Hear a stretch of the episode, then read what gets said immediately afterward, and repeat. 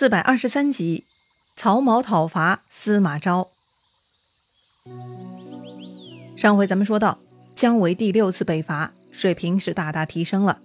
这回啊，明显是胜过邓艾了。不得不说，实践出真知啊！姜维呢，坚持一次次北伐操练，果然是越来越牛掰了。邓艾呢，多次被算计，还身中四箭，受伤回营，搞得邓艾不得不放弃军事对抗。转而呢，想出了阴险的主意，散布姜维的流言，煽动成都之人要利用刘禅召回姜维。刘禅嘛，不出意外，他就上当了。他呢，立刻把姜维召回去了。姜维不敢抗旨，虽然是一肚子不痛快，还是强忍怒火，妥善安排了撤军，这就回去成都见刘禅了。上次刘禅因为流言蜚语召回了诸葛亮，当时的借口嘛，他说是想念相父了。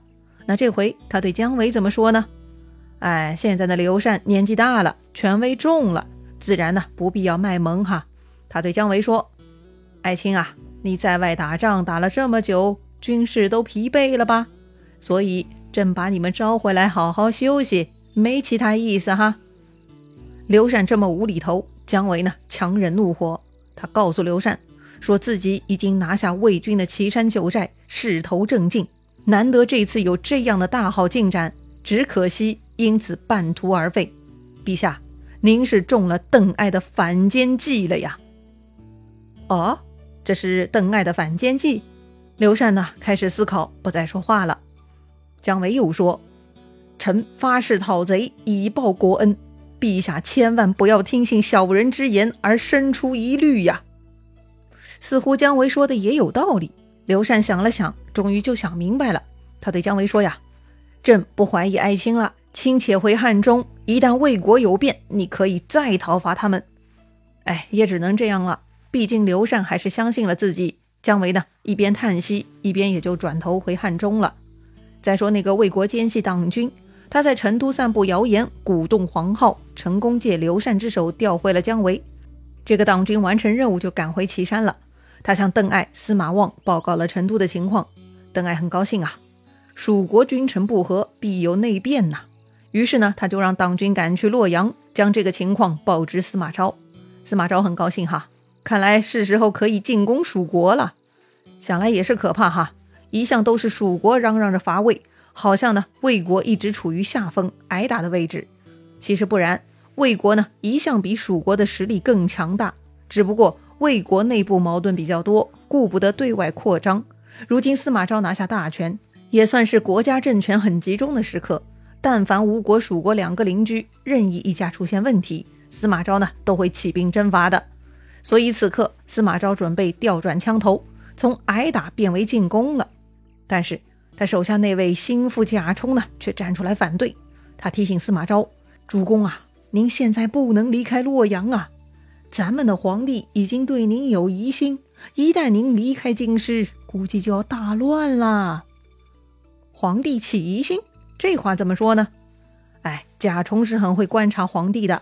他告诉司马昭说呀，去年在宁陵的井里出现两次黄龙，那就是祥瑞，群臣上表作贺。可天子却说那不是祥瑞。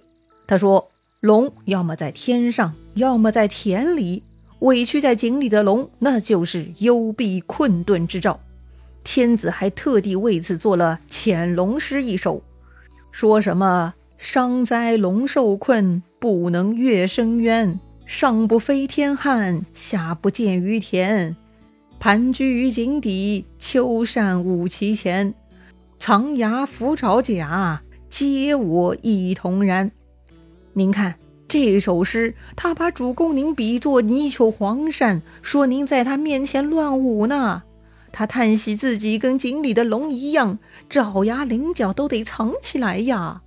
主公，您看，天子这说的都是什么话呀？这都是在说您呢。什么？曹髦胆儿肥了？司马昭大怒啊！敢把司马昭比作泥鳅黄鳝，太侮辱人了吧！司马昭是气急败坏呀！哼，看样子此人要效仿曹芳啊！既然如此，司马昭呢，这就想除掉曹髦了，以绝后患。好，既然主公下定决心，贾充就自告奋勇，说呢他愿意为主公效力，去除这一大患。这个时候啊，是甘露五年的夏四月，也就是曹髦当皇帝的第六个年头。而听完贾充小报告的司马昭呢，这就开始策划了。他是不会坐以待毙的。这天上早朝，大殿之上所有人都到了，包括皇帝曹髦在内，唯独司马昭姗姗来迟。等了半天，司马昭这位大人物呢，总算来了。他带剑上殿，非常神气。曹髦呢，小心翼翼。看到司马昭啊，立刻起身迎接。哎呀，窝囊到底了哈，但是也没辙呀。那么今天大家的议题是什么呢？有什么国家大事吗？要议论是否伐蜀吗？非也，这些都是小事儿。眼下有一些大事，臣子们呐已经被组织好了。众人呢纷纷站出来向皇帝启奏，说大将军功德未位，应该封为晋公，加九锡。哎，这就是给司马昭封王哈。类似于当初曹操的魏王了，但是呢，其中有一个敏感的地方，这些大臣们说的“晋公”的“晋”，其实就是春秋时期那个大国晋国的“晋”啊。咱们都知道哈，战国时期呢，原来的晋国分裂成了三个小国家，分别成了赵、魏、韩三国。所以啊，相对晋国来说，赵、魏、韩呢就像是儿子国，而晋国呢就是父亲国了。这个曹操的封地在魏，成了魏王。后来呢，整个国家都变成了魏国。现在司马昭厉害了，他居然要当晋公，直接呢就升级到了魏国之上了。可见司马昭的野心，那可不是一丢丢的大呀。皇帝曹髦听了群臣的请奏，他的内心是翻江倒海。什么？居然想在魏国讨要晋公的封号？如果曹髦同意，那就是给自己头上安了一个祖宗啊。可是如果不同意，估计司马昭也不会善罢甘休，到底该如何作答呢？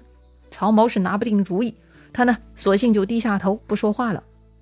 嗯，这算什么态度？司马昭就生气了哈，他大声斥责皇帝：“我父子三人对魏国有大功，封个晋公有什么不妥的吗？”本来呢是群臣请封，曹髦没有应答，没想到司马昭自己跳出来了。可把曹髦给吓了一跳，只能违心答应了啊。他说呀：“敢不如命，啥意思呀？就说呀，我哪敢不从命啊？哎呀，这个曹髦好可怜呐。但是呢，司马昭不依不饶，他问皇帝：那首潜龙诗是什么意思？你把我等比作泥鳅黄鳝，这是什么礼仪呀？确实哈，曹髦当时作诗抒发的呢是自己的真情实感。”自己作为真龙天子被困在井里，沦落跟泥鳅、黄鳝一起，还被他们张牙舞爪抢在前面威风，真龙自然是很委屈。不过这种诗呢，只是曹髦一时写下，又不是什么出版物，被印刷了成千上万份送出去了。按理说嘛，只有身边的人才会知道。没想到一首诗也会被传到司马昭的耳朵里呀！曹髦一时呢，不知从何说起，否认自己写诗吗？还是要否认这泥鳅黄鳝的比喻呢？因为突然面对司马昭要当进宫的问题，曹髦已经心神大乱了。这会儿被司马昭质问，曹髦呢是彻底回答不上来了。看曹髦愣住了，司马昭呢就不辞而别，冷笑着离开了大殿。这个场景太诡异了啊！看样子司马昭要跟皇帝要翻脸了呀！旁边的众官员呢都神情凛然，大家都开始心里打鼓。都在考虑自己下一步的战队和行动策略了。司马昭走了，朝会嘛也只能散了。曹髦回到后宫，他招来侍中王审、尚书王经、散骑常侍王业三人，跟他们商议。曹髦啊，哭着对他们说：“司马昭就要篡逆了，人所共知，朕不能坐等被他废掉，受他侮辱，朕要讨伐他。”卿等可否助朕？曹髦呢，不想走曹芳的老路了，所以他决定要先发制人。但是大家都反对。尚书王经说呀：“很明显呀，内外公卿依附司马昭的人很多，司马昭的力量很大，而皇帝的侍卫人单力薄，也没有为皇帝拼命的人，双方力量差异悬殊。所以呢，他劝皇帝隐忍。”为此呢，王经还引用了一个典故来说明这个道理，就是鲁昭公不忍季氏败走失国。哎，这个故事呢，讲的是春秋时期鲁国的一个故事。那是鲁国的一次内乱，当时鲁国国君啊，就是鲁昭公，季氏呢是他的权臣。鲁昭公呢想清除季氏，还找了几个大臣帮忙。结果呢，这些人后来又倒向了季氏，联合季氏，反而赶走了鲁昭公。以史为鉴呐，如今皇帝跟司马昭扳手腕。何尝又不是新版的鲁昭公对季氏呢？所以王经劝皇帝不要冲动，还是要忍耐，等待时机才好啊。王经说的对哈，但是呢，曹髦心里苦，他受不了了。他说：“是可忍，孰不可忍也？正义一绝，就算死了也不怕。”然后呢，他丢下众人，就跑去找太后了。哎呀，这皇帝要来真的呀！旁边另外两位王婶、王爷，他们就对王晶说了：“不好啦，麻烦啦！我等不可自取灭族之祸，还是赶紧去司马公府下出手，以免一死呀！”确实，他们已经快速评估了，最终皇帝呢一定不是司马昭的对手。如果自己不去报告司马昭，就会被认定为皇帝的同党。前番夏侯玄、张吉、李丰的惨剧就是前车之鉴呐。王晶听他们这么说，他很愤怒，他谴责他们说：“令主上忧虑，那是臣子耻辱；主上蒙受耻辱，臣子应该以死效忠，怎么可以心怀二心呢？”好吧，王晶，你是忠臣，可是你怎么不清醒呢？你跟着曹毛去死就算了，还得连累多少家族亲人呢？得了啊，既然你不想活，咱也不拦你了，咱就各走各的路吧。接着呢，这个王婶王爷就跑去报告司马昭了。要说呀，曹毛也是雷厉风行，他向太后报告之后，就立刻全副武装，带上护卫焦伯，聚集殿中的所有人，护卫、杂役、宦官等等，哈，一共就三百个人。就大声喊叫着出发了。曹髦呢，这就是要去上门砍了司马昭。